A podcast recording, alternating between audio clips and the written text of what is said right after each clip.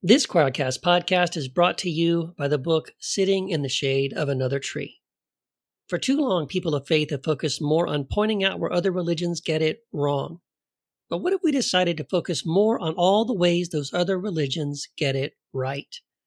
This path might end up leading us into deeper understanding, connection, friendship, and peace.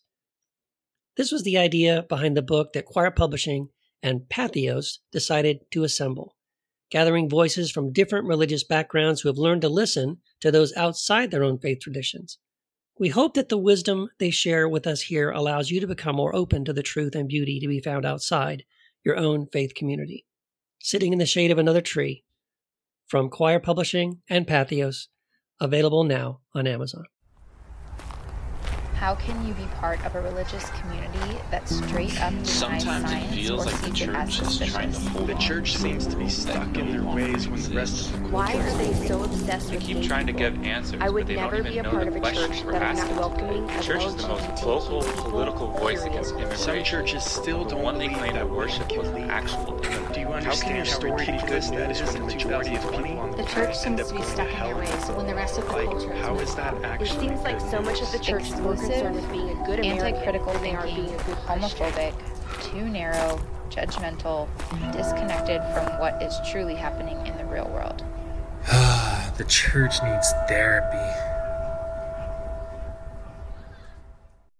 Welcome to the newest episode of The Church Needs Therapy. And today, our very special guest is Dr. Carmen Acevedo Butcher.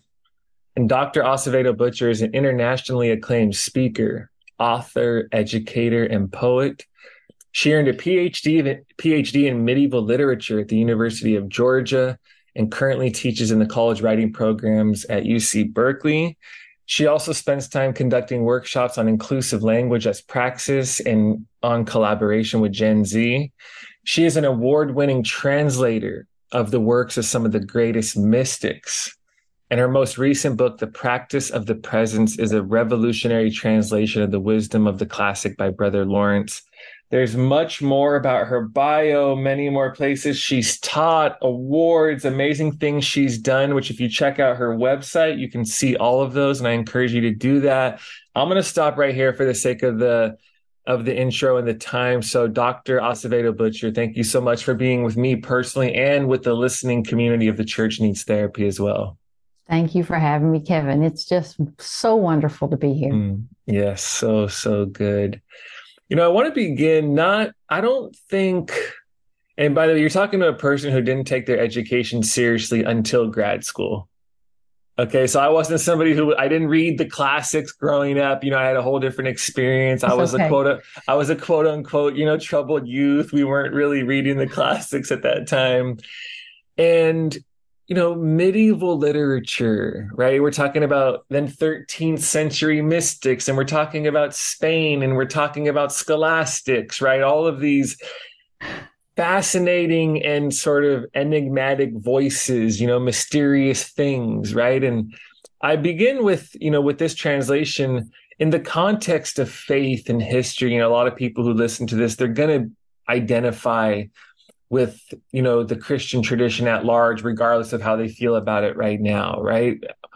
In in the context of faith and history especially within the christian tradition how did you connect with or fall in love with medieval literature right? And what place do these works have in our great tradition? Like where do they fit? What role do they have? Why did you get drawn into this? You know how does that happen Yeah, exactly. I think a lot of people I grew up with would be going, How did that happen? Because I grew up in a part of Northwest Georgia that was not really, it was, you know, we were the country and I loved it. Mm. We used to play um, pickup games in uh, our like back pasture and we would use the flat cow patties Mm. for bases and then like a cereal the dried ones and then the cereal box for like home plate so what i'm saying is that's like a I- movie that's like a movie for real that it, i mean like it, it would just be people in the neighborhood and you'd come Mm. along and you play so i always so how did i come to it it gives me great hope in fact because Mm. i really had never heard of lectio divina growing up Mm.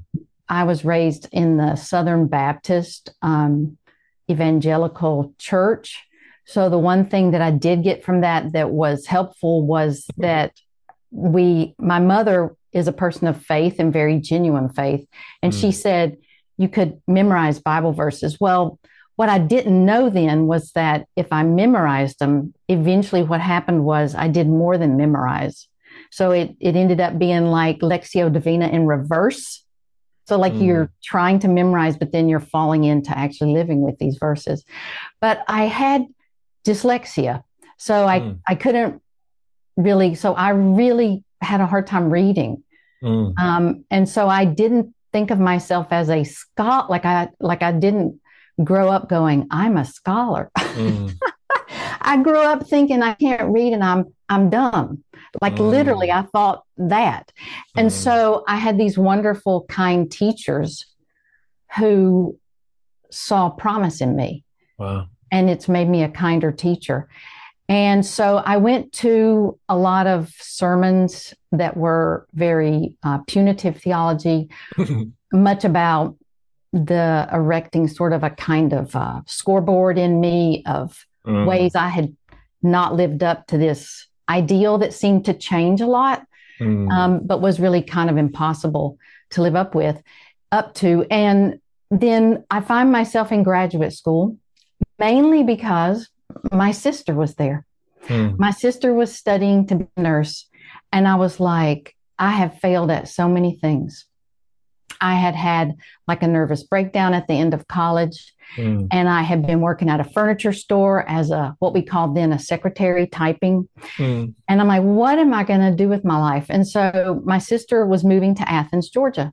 Mm. So I didn't go there thinking, hey, I will study medieval literature. No, no, no. Hmm. I went there thinking I'll live with my sister. Mm. And I needed a job because she's not going to put me up, you know. So I found this job uh, teaching or actually working as an assistant in the German department. And by the time I got there, it was gone. So I thought maybe I can go to graduate school and work as a teaching assistant. So that happened mm. mainly so I could live with my sister. Mm. And in doing that, one of the um, I spent the first year or two studying uh, actually American Lit, and mm. I had enough hours to have a master's degree in it. But all of a sudden, I've been living my whole life by these tugs of the spirit, mm. taking care of me without mm. me even intellectually like knowing. Mm. I felt this tug to like English literature, meaning British literature. And that was because my favorite English teacher in college taught German. So hmm. if I studied English literature, I could go back to Old English, which is like German. And so I started studying British Lit. And in order to study British Lit, you have to study all the things you never heard of. Mm. And one time they handed us this thick anthology of best hits of British Lit medieval mm. days. And I'm like, whatever, you know, because I, I don't know. And all of a sudden, there were these women. Mm. They were strange mm-hmm. and beautiful. Mm. And they talked about the blood of Jesus. And they mm. talked about um, in a different way that I'd ever heard of it. Mm. And they talked about um, Jesus and God as she. Mm. And they they really brought religion into a personal relationship that I could relate to. They spoke mm. in ways that as a woman I could relate to it. And I was like, who are these people? Mm. And at that time I didn't know they were the women mystics mm. from that period. They were just these amazing writers from long ago talking about this Christianity I'd never heard of. Mm. And during that time, I was suffering from severe depression. Mm. And I would carry around a three by five card with typed on it or written on it a verse. Mm. And I was doing Lectio. This, this is what gives me hope, Kevin. I was doing mm. Lectio Divina before I knew that's what it was. Mm. And so that was kind of the way that I came into them. Uh, and you want to know what else about the history. But I mean, this is, uh, it was really truly just a gift. You know, James Finley talks about how Mm, this contemplative path is really a gift to us.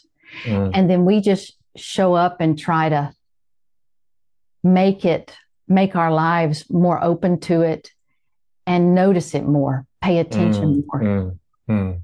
So that's Yeah, how, that, that's, that's really, it was a gift. Yeah.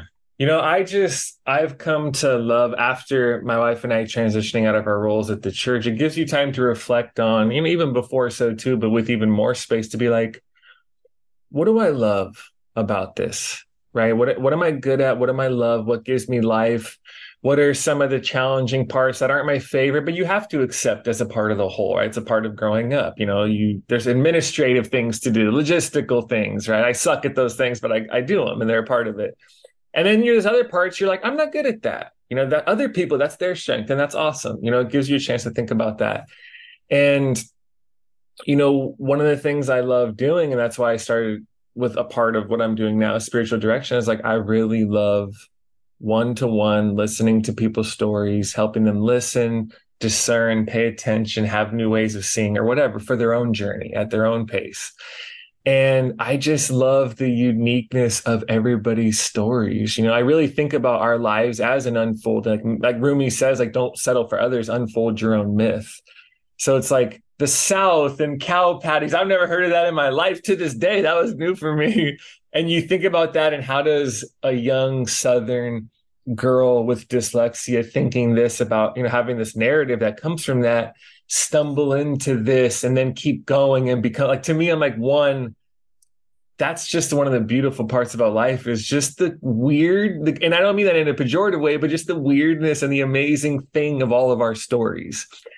And also you know that that cool insight of you know, it's like, oh, I knew that band before they were popular. Like, I knew, I, I was doing Lectio before it was Lectio, you know, like that type of thing but I connect with that because that was an ongoing, encouraging part of my own journey. Like not really being in the church. Like I, I was in a Catholic church when I was little with my parents and stopped going. It was just indifferent, basically. But then my own experience of wisdom, like from all of creation, you know, just listening, be like, this makes too much sense. You know, the spirit that's speaking in and through and as creation to me.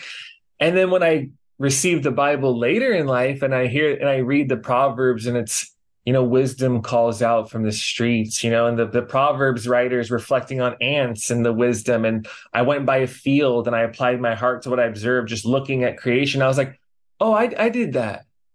Oh, like, okay, that's, it's confirming that which I already knew was true. But I'm like, oh, this is a thing beyond me, you know, and I think when you talk about the Lectio, there really is something profound and powerful about you're intuitively or instinctively or personally doing something. Then you're like, oh, this is, I'm a part of a bigger thing where this is happening. You know, I love that part of the story because that is such an encouraging and just cool thing to see. Yeah. Yeah. I totally agree. And one of the, I really relate to what you're saying because um, it just shows how it's not limited. It's not a gate kept experience. It's Mm. um, it's available, always available. And the main thing is this um, recognizing our need of it and recognizing that it's always available. Mm. So working out of a abundant mindset rather than Mm. a scarcity mindset. And for me, Kevin, one of the most really um, foundational experiences of my life was experiencing childhood trauma. Mm. And that actually, I really relate to the stories Mary Oliver has told. She Mm. says that nature saved her. Mm. And when I was young, before I knew what I was doing, uh, you know, one of the things we did, first of all, was we played a lot outside because our mother, my mother's a very uh, kind hearted person, and she would shoe We had four, four of us. Mm. And, you know, that's a lot. Uh, and she would shoo us outside so she could get her work done. Mm. And then also, we didn't have air conditioning, so it was cooler under the Mm. pines. Mm. But then I started really wandering because we had neighbors who were like chicken farmers and they worked at the cotton mill and they were just wonderful people. They had that Appalachian um, dialect, beautiful language. Mm. Uh, they say hope for help. And it, you know, like Shakespeare writes it. Mhm. And they would say, because they were a family and they had like many, many acres all around us because they were a family who all lived near each other. And they said, you can walk anywhere on our land. Wow. That's so So cool. that means there were red tailed hawks, there were Mhm. cows because they also had cows. And so I could walk anywhere. So, you know, when home life became very, uh, very loud and very scary, if I could, I would just, you know, you just go out. This is what Mhm. Mary Oliver's talking about. And so I would go for these long walks and you learn about Psalm 23 that way, Mhm. that nature is a, a book for us in the Mhm. sense of you know it's it's in a way it's a weak analogy to make because you know books aren't everything but Mhm. at the same time it's also trying to just say it's another form of communication Mhm. for us and the spirit speaks and heals even you don't have to know exactly that it's happening at the time Mhm. it's really i'm really just grateful for nature and so what happened was when I was in graduate school, one day, a man who turned out later to be a theosophist, Dr. John Algeo, walked into advanced grammar, and I was scared to the core of my marrow Mhm. because he knew everything. He was internationally known, he was brilliant. And he walked into the first day of class, and here's what he said Mhm. he took it actually he had a bit of the theatrical about him Hmm. he took out his pocket watch and he put his books down and then he said nu shullon heriaien hevon riches wire may todas mashte and his moja thunk where gulder fathers wa he wonder was et che dristen or on stalde Mhm. Hey, er ship earth and Barnum, hail van trofa, halig shipand, thamidden yerd mon kniswerd, et che after teoda, firum folden, freie almishtish. And then he said, that was Caedmon's hymn. And he went into about a five minute explanation, like a really heartfelt analysis of this poem from, you know, the seventh century by a cowherd that worked for St. Hilda up Mhm. at Whitby. So it would have been cold. He would have been uneducated. And according to Bede, you know, his is the first poem we have in English Wow. that's that's Christian, um, and it is wait for it, praising nature, Mhm. praising the Creator. Mhm. And this is when you start looking across faith traditions and wisdom traditions, this praise of the Creator, and just cultures. If you just look Mm. across this praise of Creator and the sacredness of nature is everywhere. And it's actually one of the founding elements of the Christian tradition. Mhm. And it's kind of like, you know, how Matthew Fox, I Mm. interviewed him a couple of summers ago, and he says he's been trying to superglue Genesis 1 back into the Bible. Mhm. and actually, actually, he said he's been trying to glue it in, and I said, "Don't you mean superglue?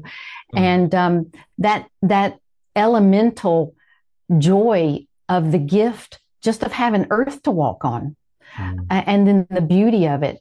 I was just thinking this morning. I thought I'm so looking forward. I'm going to get to see Kevin. You know, mm-hmm. the making of a mystic, letting go, and this wonderful podcast. And about that time, an egret flew by me. Mhm. And I thought, how can I say in a podcast that I'm in love with egrets? Mm. Like, like I just, they're just, you know, sometimes I thank them for letting me walk through the marsh, which is near where Mm. we live in the Bay Area. Um, and so that's uh, part of this tradition of Mm. things that I've been lucky to translate is this love of nature, that Mhm. everything is sacred. Mm, mm, that's amazing. Oh, it's so good. It's, you know, I, I I forget if we if I shared this before we hopped on and started recording, you know, but you know, this idea of like this deep, deep life in God and God in us, you know, this ongoing loving dialogue, this ear in God, God, that whole thing we have, you know, we have our everyday lives and it's like a secret you carry around, but it's a secret I so want everybody to taste and touch. You know, I mean, I was preaching for 10 years, you know, and now I've transitioned more into writing, but we want other people to taste that and know it, you know, and I think about Jesus's narrow path. For me, has nothing to do with who's going anywhere after this. You know, it has to do with who's awake and alive and also following the counterintuitive way of Jesus here right now. And, you know, one of the, I think it's, you know, Abraham Joshua Heschel talks about the miracle of existence itself. You know, how do you, you know, like what you just said, how do you talk about how I love, you know, what was the, the bird that you just named? The egret. Like how do you make sense of that? You know what do you how do you say that? What is and it means so much more than that. It's that but it's you're loving the one through the many you know and through the many the individual it's the whole you know so it's all connected and i have i forget in in what book but I, I say like you know the mystic is not trying to be grateful for gifts in life because they begin with being grateful for the gift of life. Of course, the specific things, the birds, yes, it all matters, but all of those are taking place within a larger, the miracle of the breath itself, you know, and you can't, you can't, that's not something that's grasped conceptually. It can be, but it's something that is known experientially only, which is one of the great gifts the mystics are inviting us to, you know, like one writer says, you know, your beliefs are like a menu. You keep arguing over the menu, but Christ is going to be found in the kitchen, you know, always you know, and we keep calling because we know, you know, what it is to look at that specific bird or for me to look at one plumeria and be like, why are my eyes welling up with tears right now over one flower?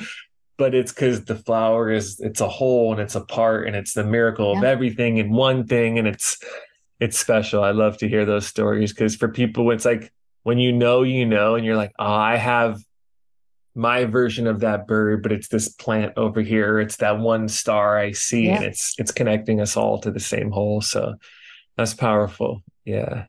What is you know for you now, right? You know the the most recent book, a new translation. You know, a revolutionary translation of you know Brother Lawrence's practice of the presence what has been and continues to be the drive for you, right? You stumble into and discover this love for medieval literature, these powerful, strange, amazing, you know, like profound women Christian mystics. And obviously, you're going to be reading more. What has been and remains to be the drive for you? I assume it's got to be hard work. You know, I took once when I took French, once they started conjugating verbs, I was like, I quit. You know, so I assume it's hard work, language, and and doing all that. So what what is for mm. you that real engine that keeps you doing that work? Because it's such mm. a hmm. unique thing, you know. Mm, that's, that's such a good question. What drives me? I would say that it's always been partly a love of words, hmm. but it's always this tug of my heart. And you know how it must be incredibly um, complex and a lot of work to do a podcast, right? Mm-hmm. But it's like when you really love what you're doing, it just becomes part of the process. Mm-hmm. This is why I tell my students, um, you know, where I teach um, at Berkeley, when I'm teaching research, I tell them, don't think what don't pretend to think that I want you to research something.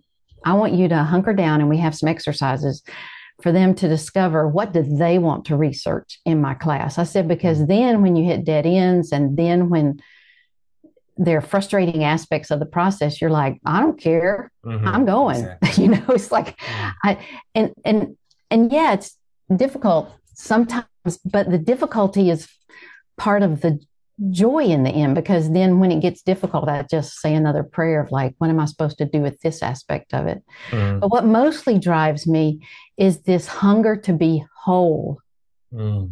it really um, began because you know i've um, translated first the cloud of unknowing mm. actually, before that, I translated Ælfric of Eynsham for my PhD, and he's a 10th century Benedictine monk. So I've Mm. only translated people who are all about God's mercy, God's Mm. love. Creation is Mm.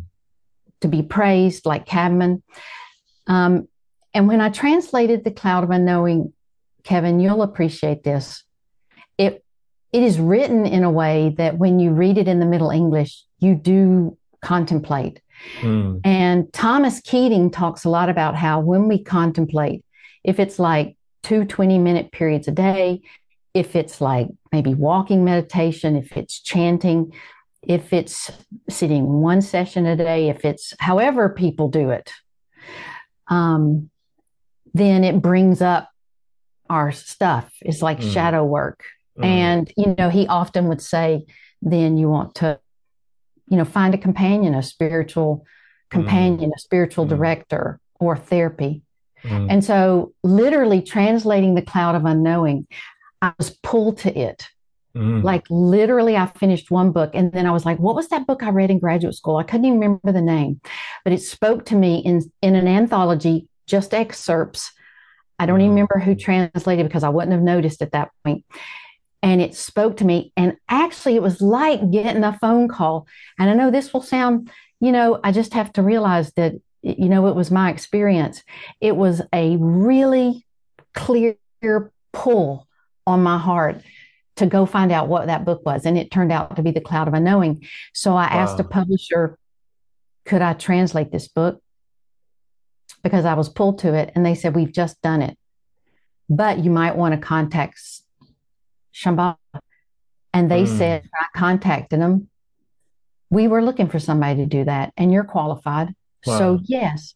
So, what I'm saying is, translating it brought up a lot of my, um, you know, difficulties in life and soul wounds, and was healing. And at the very end of it, I had a experience of a free fall, Mm. and I had tried therapy before, but hadn't found a good therapist. And I found a good therapist this time, and had pretty intensive therapy for Mm. um, over a year right after I finished translating it. And that was hard Wow. and wonderful. So, really, I find it healing. And then you talked Mm. about um, Brother Lawrence. The way he came to be was I had this um, editor who kept saying to me, Would you like to do another book? And I, my father had died, and um, we had moved across country. You know how that's involving. I had been through a takeover of the small college where I was a um, full professor, tenured, Mm. Mm. and um, I ended up leaving because of uh, difficulties there. And so we had a house to sell, all that. So I kept telling my friend, Mm. this this wonderful editor, I don't have the bandwidth. Mm. Um, so there was grief and lots of things. And then one day we met at the beginning uh, when right when the pandemic had started, and she said uh, for two hours she talked about all these things that were could be good to translate. And then at the very end, before we closed off, she said, "What about?" There's also Brother Lawrence. Mm. There was that tug again. And the thing I love about Brother Lawrence is he brought me the gold in my shadow. Mm. So, oh my goodness, I can Mhm. have self compassion. Mm. Like Brother Lawrence went through hell. Mm. He had a 10 year dark night of the soul Mm. where he thought he was in hell. Mm. He was a disabled war veteran. He was he was injured in the war in the 17th century, the 30 Years Wow. War.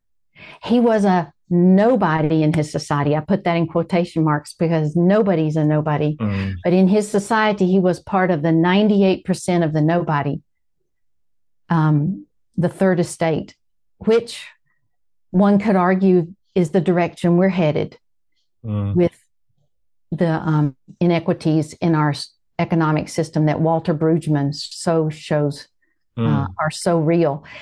And he really had a lot of struggles. He failed as a hermit, Brother Mm. Lawrence did. He was known as Nick. So he was Nicolas Herman. So I actually Mm. always think of him as Nick, Kevin, but Mm. the world knows him as Brother Lawrence. And he eventually decided to enter the discalced Carmelites, just means right shoeless, discalced. And they are descended from Teresa of Avila and Juan de la Mhm. Cruz, John of the Cross. And they're all about uh, silence and prayer and, you know, being the spirit of peace and calm in their society. And they, just like during the cloud of unknowing, they had pandemics, plague. During that time, they had the tyrant Louis XIV for Brother Lawrence, and they had climate crises. So, you know, the wonderful thing about Brother Lawrence is he's totally accessible because he's totally humble. He's Mm. very calm. And what he says is because here's what I think keeps people. I mean, we used to have the guru mentality in the Mm. contemplative space of Mm. you just got to find a guru. Now it's more like find a companion. Let's walk through Mm. this together. But Brother Lawrence says, um, start where you are. He Mm. sounds a little bit like Pema Chodron, but he Mm. says, start where you are. So he Mm. doesn't say, get your act together. Mm. He doesn't say, wait till the crisis in the world is over. Wait until um, we no longer have a climate crisis. Mm. Wait, you know, wait until um, there's a fairer economy. He says, and he doesn't say, wait until you've got all your problems worked out, Carmen, because I got problems like everybody else. He says, start where you are and Mhm. just return to love. Mm. And he says this one thing that I just can I add this because I know I don't want to make too long of an answer, but like he said he says that when he came to God, he brought in in a letter to a spiritual director, he says, I brought all of the ways I'd harmed others and myself. Mm. He says, and God, instead of judging me, said, Hey, have a seat Mm. and served me some food. Mm. And he says he didn't even bring up my past um, Mm. sins. Mm. So isn't that encouraging? amazing. That's like actually- awesome. Like good news. exactly. It's like it's like it's like there there he does speak of atonement. Uh, it's very um, down to earth about he says you know he asked God for forgiveness and then he tried to do better, but then he lives in this conversation with God who loves him and he realizes that he too is love and he has Mm. self compassion. Once I found the self compassion within me, Mm. I was just so grateful. And Brother Mm. Lawrence helped me to see that. Mm. That's awesome. He's so simple. He's That's not, so powerful. Yeah, he doesn't hurt your head. Mm. Yeah, he just, uh, Yeah. you know, Yeah, no, I love that. Yeah, it's always, you know, I feel like for people who, any anybody who is in, desiring, you know, God and intentional about going forward on this path, but then for people specifically who connect with the contemplative stream and the mystics, I look at it like different mystics from the perennial tradition, different mystics from the Christian tradition. It's like there's a river moving forward, and each one of them is like a dock. And it's like for one person, Thomas Keating is like the dock into the river. Then maybe there's a couple more. You know, you you know a lot, but there's like one or two or three that like these are really my people. You know, who just the same companionship, wisdom, invitation, welcome to the river that for one person is, you know, Richard Rohr and Ken Wilber, and another person's a bit more ancient. It's like, but we're all being welcomed in to the compassion, to this, oh, we're okay. Like to me, like there's such this funny thing of the mystics are like, no, like we're okay. Like just the profound that we're educated and there's histories and this is medieval literature and scholastics and the the mystics invite us all in. It's like, you know, the shadow, everything's on the table and look look around. We're all okay here. We can oh that that doesn't have to have power over us anymore. That thing you can bring to the light. Oh there's love compassion for that. And it's you do that with friends. You do that with people close to you. But then when these there's something really special about these ancient voices you're like oh we've all been doing this. You know this is a a river that's been flowing way before us. Like in the same way stanley hauerwas says to be a christian is to jump on a moving train you know and it's like to be a mystic is to jump in a moving river that's been coming before us and we're a part of and these people invite us in you know they're the they're the one at the harbor that's like my boat is the way you get on the river it's not about my boat it's about the river stay on it come back to it come back on, jump on another, swim in the river by yourself because that's what it is. So it's amazing how these the translations, these voices are all still doing that. You know what it what it's like to connect with it. So that's oh my gosh, I, I just say this was worth me getting up this morning just to hear the dock analogy because I absolutely love that the river fl- because I'm I'm also in love with rivers and mm. I just mm. love that river. I mean, you know, that's one of the mystic right images is a river anyway across you know globally, and just this notion of the dock, mm. absolute different docks. I love it, mm. but to me, this the polycentricity of the gospel. So, like you know, mm. like the way Julian is all about an individual voice, like, and you know, if we're in union with Christ and God, or God, love, however someone wants to word it, then that I is important.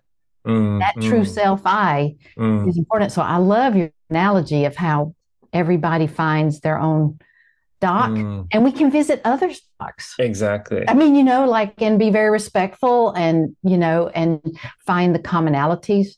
But I love it too because one of the things on how things are mysterious, you know, we live in this in this age of the screen mm. and the age of influencers and how many likes do we get and uh, when I did the last book with Broadleaf on Brother Lawrence, uh, they were like, "Are you going to open up your social media?" Because like I'm kind of like the person who's always like, "I'm on Twitter and I'm I'm listening. This is great. I'm listening to all the conversations.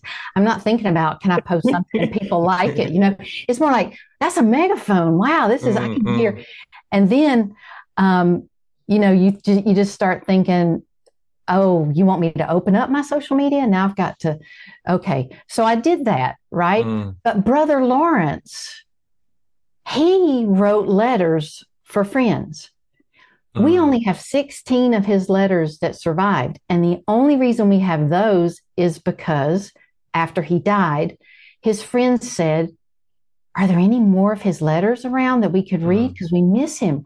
So mm. this priest, who was a little well off, mm-hmm. Joseph, went to find the letters for the friends. Mm. And in looking for the letters, he found these maxims, which are just Brother Lawrence keeping a journal, sort of. Mm. And so that's what we really have of his mostly. Mm. But look, if you think about there are these other people writing at the same time Brother Lawrence was writing just for himself and his friends, mm. not thinking he would post it on Facebook. Mm, mm, mm, and the other people writing at the time are really actually some kind people like Archbishop Francois Fenelon in Paris. We have hundreds of his letters. Mm. So, what has been kept from history historically has been the wealthy, mm. unless by some accident or mm. relationship something mm. else surfaces, right? Mm-hmm. I mean, you know, history is told by the victors or the money. Mm-hmm. But Brother Lawrence came to be because of his friendship with Joseph, the priest. Wow. So I think sometimes I'm see, I'm sitting here with Kevin Sweeney. We're talking about Brother Lawrence. If he could see this, mm-hmm. he would be. I don't know what he would do to his. I just don't know. He would be all I can tell you is that during the pandemic, I, I didn't even tell the editor. I didn't say, when he said, or there's Brother Lawrence, I didn't say, my heart just gave me a pull. I just said, oh, yeah, interesting. And then immediately I started um, to translate. And the way I did it was I went to the digital version at the National Library of France and I typed it without any of the accents because that'll slow you down. But I wanted mm-hmm. to feel his words in my mm-hmm. fingers mm-hmm. embodied. And then I started translating because Kevin, I'd only read Brother Lawrence in the in translations before and mm. only pieces. And to be honest with you, Brother Lawrence in translation, different people translate different things. So I thought, mm. what if his theology is not healthy? Because mm. I can't translate something that doesn't basically have healthy theology because you mm. so it's like the most intimate form of Lectio Divina. It's like mm. Lectio Divina on vitamins. Mm. Okay. Because it's so, it's such an intimate form of reading. Um, Jhumpa Lahiri calls translation the most intimate form of reading. And I agree with that. So anyway, I started translating Brother Lawrence until I had a draft. That took three months. And then it took another year, over a year to finish the translation, but the rough draft was there. And then I met with um, the editor again and said, I've translated it. And she said, Well, great. She didn't even know I was doing it, you know, because I was, because what I found, but here's what I found out. This is the exciting thing. I found out that because you read every translation when you're translating, you read every translation you can find. I mean, I have this, I have so many translations of Brother Lawrence, and they're good company because mm. you wouldn't want to translate necessarily um, mm. alone. Although I do know people who are the first translators of something. Mm. But one of the things I discovered was in translation, usually a binary is put on Brother Lawrence. Mm. And, you know, Richard Rohr talks about this dualistic mindset mm. that we are grown up, you know, grow up in and that we're mm. inculcated in mm. and that we just have. And Brother Lawrence didn't have it because one of the things you were just talking about the docks, one of the things Joseph, his friend, says about Brother Lawrence is that he was of no party, he was of no country. Mm. He he was liked by people who disagreed with each other. Mm. Like he had feelings and such, but he was able to, you know, how Paul says, be everything to everybody. Mm. It doesn't mean you don't have your own right. thoughts, but he was able to open his spirit to others in a mm. way that was was beautiful. And so what I've discovered is that the mystics, in addition to the docks, that river is what they have in common. And mm. Brother Lawrence mm. is not binary. And then have you ever about the language we use to talk about the binary? Have you ever thought about how binary it is? Like he's not binary. He's, um, you know, non-binary. I mean, and, and, I really respect the use of non-binary, but what I mean for different gender and, you know, things. But what I'm saying is how even we're caught even in trying to go beyond the binary, we're caught in the binary. You yeah, know, it's using kind of, the thing to define yeah, which yeah. is still sort of setting the path you're on. Yes, it's still in the binary. Mm-hmm. you know? And so I'm always aware of that. When I was writing the introduction, I was like, so I started using beyond binary or beyond mm. dualism. Mm. Um, but it's a very tricky uh, system that we're caught in. And I have mm. great empathy for all of us, mm. for all of us for being caught in it. But Brother Lawrence, guess mm. what? That's so interesting. He, he, he doesn't talk about um, sin so much. He talks about how we harm others. And he, he does talk about sin, but that's not his focus. Mm. He mm. talks about we harm others and ourselves and we can be forgiven. So, yeah, the, no, that's an interesting comment about, you know, the non-dual, the non-binary. And you're still using the thing to help set the table or define the conversation because the, the non is attached to the thing, right? Yeah. Um, and showing Brother Lawrence's sort of universal way of communicating and relating, not because at all times he was intentionally trying to transcend the dualisms, dualisms or the binaries of his day, but for whatever his reasons were, was never fully formed and shaped by them, right? And that's an interesting point to make, you know, how I hear you saying that as I kind of take it a bit, you know, in my own direction, that is one of the things that I think ends up being very, very innovative and revolutionary about Jesus.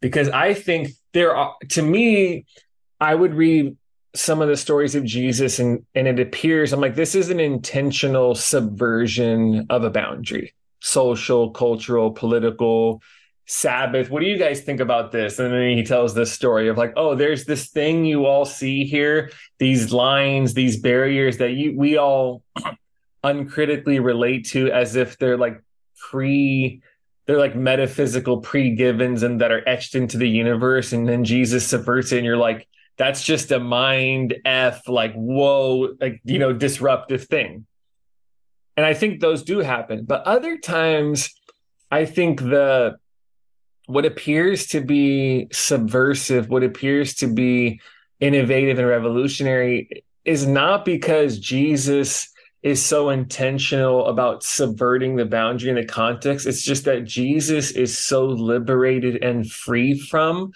the internal and exterior lines, rules, and barriers we all operate within all the time. That for him to just walk, move, think, speak, and live naturally in the world is crossing all these lines, not because he wants to cross the line, but because for him, those lines, we all act as if they are not experientially present to him.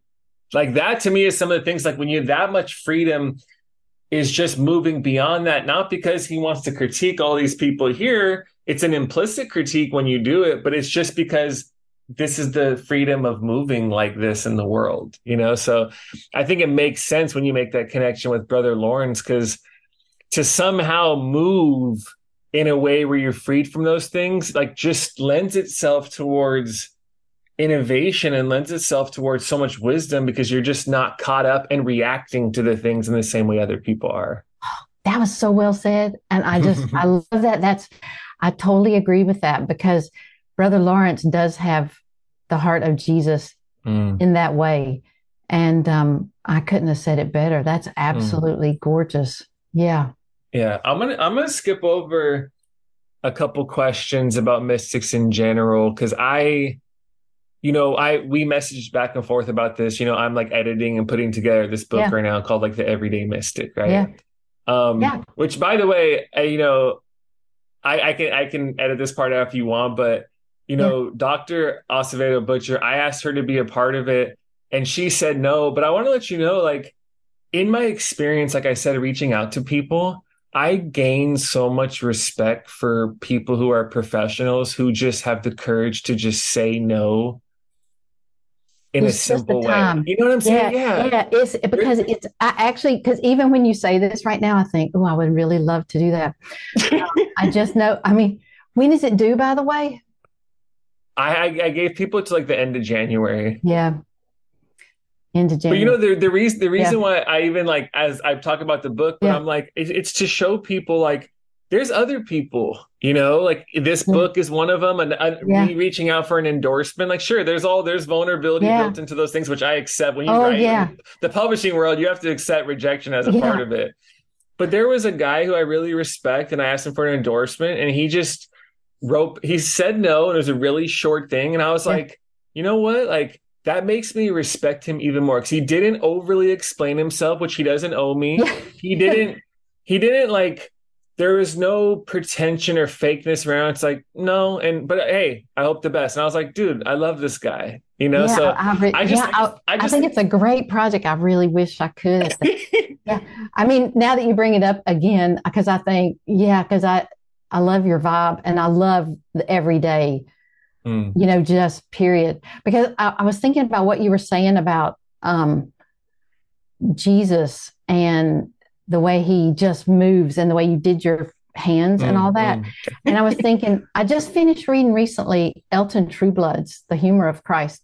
Mm. And um, I was just, it, it's made me relook at the parables and the stories mm. because they're actually really um, human. And they, they, you know, the way stories are, how can I put this? Stories are you know, there's the meanings, so many meanings, the valences of meanings that can be put on stories. I can bring whatever meanings mm. I see to them. Mm-hmm. And just the way that it is so, stories are disruptive mm. in a healthy way. Mm-hmm. And I was thinking, because that's what Jesus did. He mostly went around telling mm. stories, he had mm. narrative. Instead of this, what you were just describing, this Western conceptual thing where we're just in our heads mm. Mm-hmm. Yeah. yeah. So uh, wow. yeah, but the, yeah, the reason. So you know, I brought up you know the question I'm going to go into is yeah. You know, uh, this is something I shared with the people who are contributing to the project, yeah. and I, I brought that up because I want people to know, like, when I asked you know Dr. Acevedo Butcher to be a part of it, and she says no, like I have other things going on. It's like I'm not personalizing that. I'm not like, oh my gosh, I'm a, I'll oh, yeah. never do this again. Yeah. It's like, well, we all have things going on. There's things that are a good yes, things that are a good no. But now we meet and it's like we can still form a relationship. So to me, there's just oh, something good about people learning how to do that well. It's not like, oh, I can't do that. All right, well, forget me out. Like, now every time I see her off, no, it's like now we form a relationship. So, anyways, I want people to know that publishing, writing, creating anything, you're gonna put yourself out there. There's yeses and nos. Yes. People will say to you, there's yeses and nos. You'll say to other people. It ain't personal. It's all we all have our lives going. Oh, well, on. can So- I add on to that then and say I've asked people before to do um, you know, read it for the possible endorsement or or or, or do something and they've said no and then we Mhm. work together again Exactly. and you just think you don't you can't take it personal. I mean, it's like it's not about it's about you know, it wasn't a judgment on me. It was just they Mhm. didn't- yeah. yeah. So I totally Yeah. that's So, anyways, that that's a side note for people to hear. By the Courage. way, you know, Um, courage. But the reason why I brought that up is one thing I shared with the people writing, you know, for the thing is like James Finley, who I love, who I think is one of the great living mystics in the West, and I think has such a unique offering of his life for us. I really believe that. And he uses this phrase, you know, when it comes to writing, of keeping it close to the bone you know, there's these massive conceptual things, and it's important. I love to learn. I love to read. I honestly barely read now that I have little kids, but uh, once upon a time in my life, I read nonstop. It's changed over the past five years. But, you know, that idea of keeping things close to the bone, the embodiedness, wisdom is real wisdom is always embodied. You know, it's always through us. It's always not what do we learn, but what do we live? It's not just what do we believe, but who we become. And I think this is one of the gifts the mystics have to offer us. I say all that to say, what, how does the contemplative path, you know, in the voice of these great mystics help? Like right now, we're in this point, you know, of faith where people are more and more like, we're done with the conventional, we're done with the way things have been, like at a, what before was a marginal level now is getting more and more to the center of culture of society of where we are et cetera. What do you think the voices of it could be ancient but also contemporary contemplatives and mystics what is the good news they're offering of imagining a way forward? What gifts do the mystics bring to people who are giving up on church which is usually meaning a fundamentalist version of god and unhealthy christian nationalism in our context etc what do the mystics say? I get all that, but here's another way. What are these gifts that the, the mystics and the contemplatives are offering us right now? they give us tools Mm. for prayer. And I think that prayer to a human is like song to a bird. Um, I think we do it more often than we think, and we just need to be encouraged to continue to try it and to, Mm. as the Cloud of Unknowing author says, here are things that work for me, try them. They don't work for you, try something different. Mm. Brother Lawrence says, here are a few things you can say. You can, as you return to love throughout your day, he says, try to do it as often as you can. When you forget, no big deal. When you remember, come back to it. He says, you can say things like, Love, I'm all yours. Love created me a loving heart. Or he says, anything that comes to you in the moment.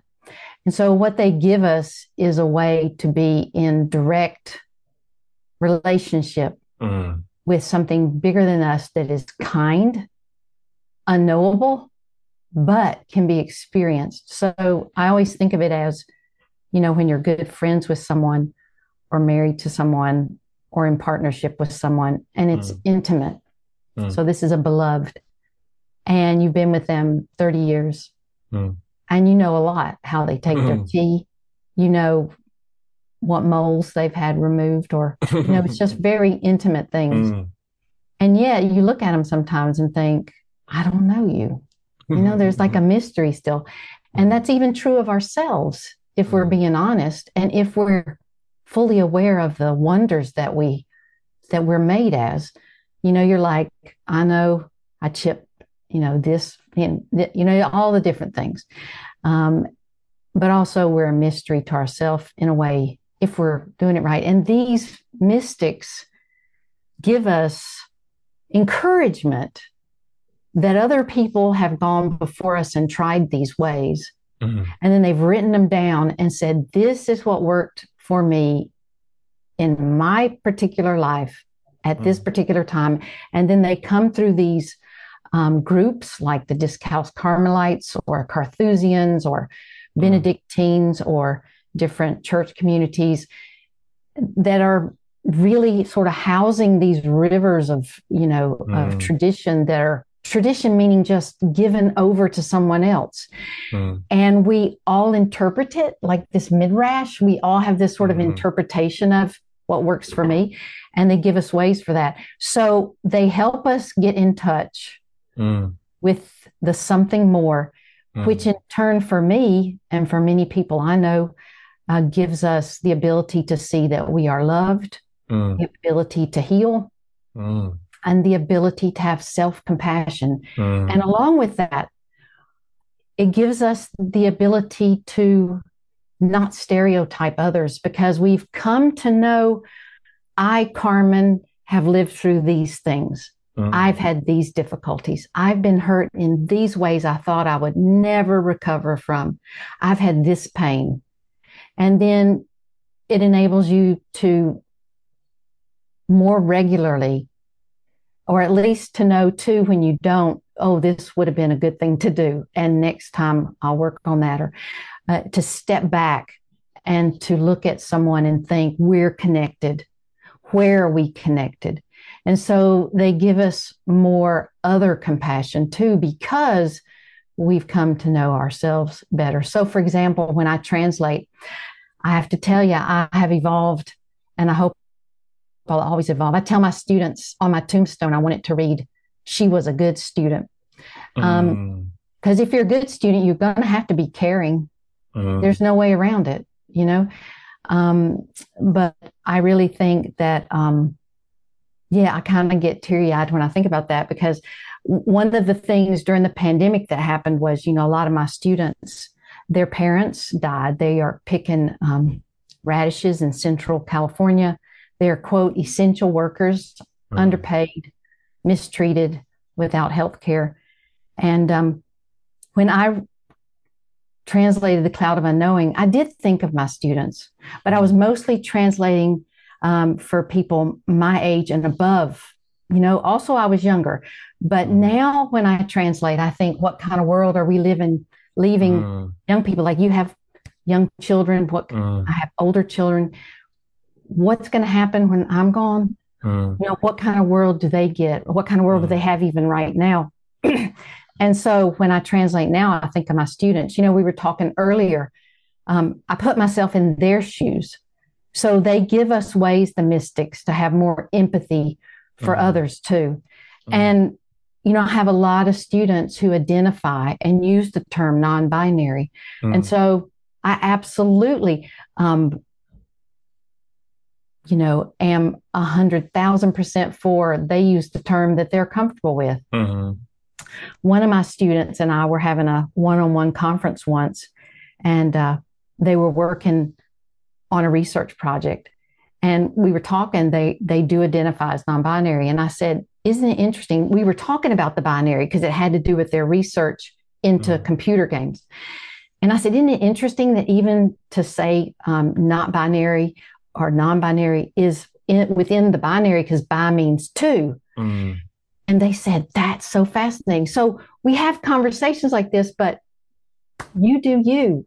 If that's, you know, but what I'm saying is just this recognition that we are all caught in this Mm. system that's taken on a life and a monetary, you know, it just is is going, Mm. this greed Yeah. machine Yeah. but and it's just comforting isn't it to have more community Mm. to be because here's the thing i think you know boethius met wisdom when boethius was imprisoned um, you know he was like an ancient maybe christian but he definitely sounded christian in many ways philosopher and when he was imprisoned unfairly because he got on the wrong side of politics it does happen a lady wisdom or woman wisdom appeared to him and she said you've forgotten who you are Mm. don't you think, Kevin, that we're in a time period where we're all trying to remember what it means to be human? Mm.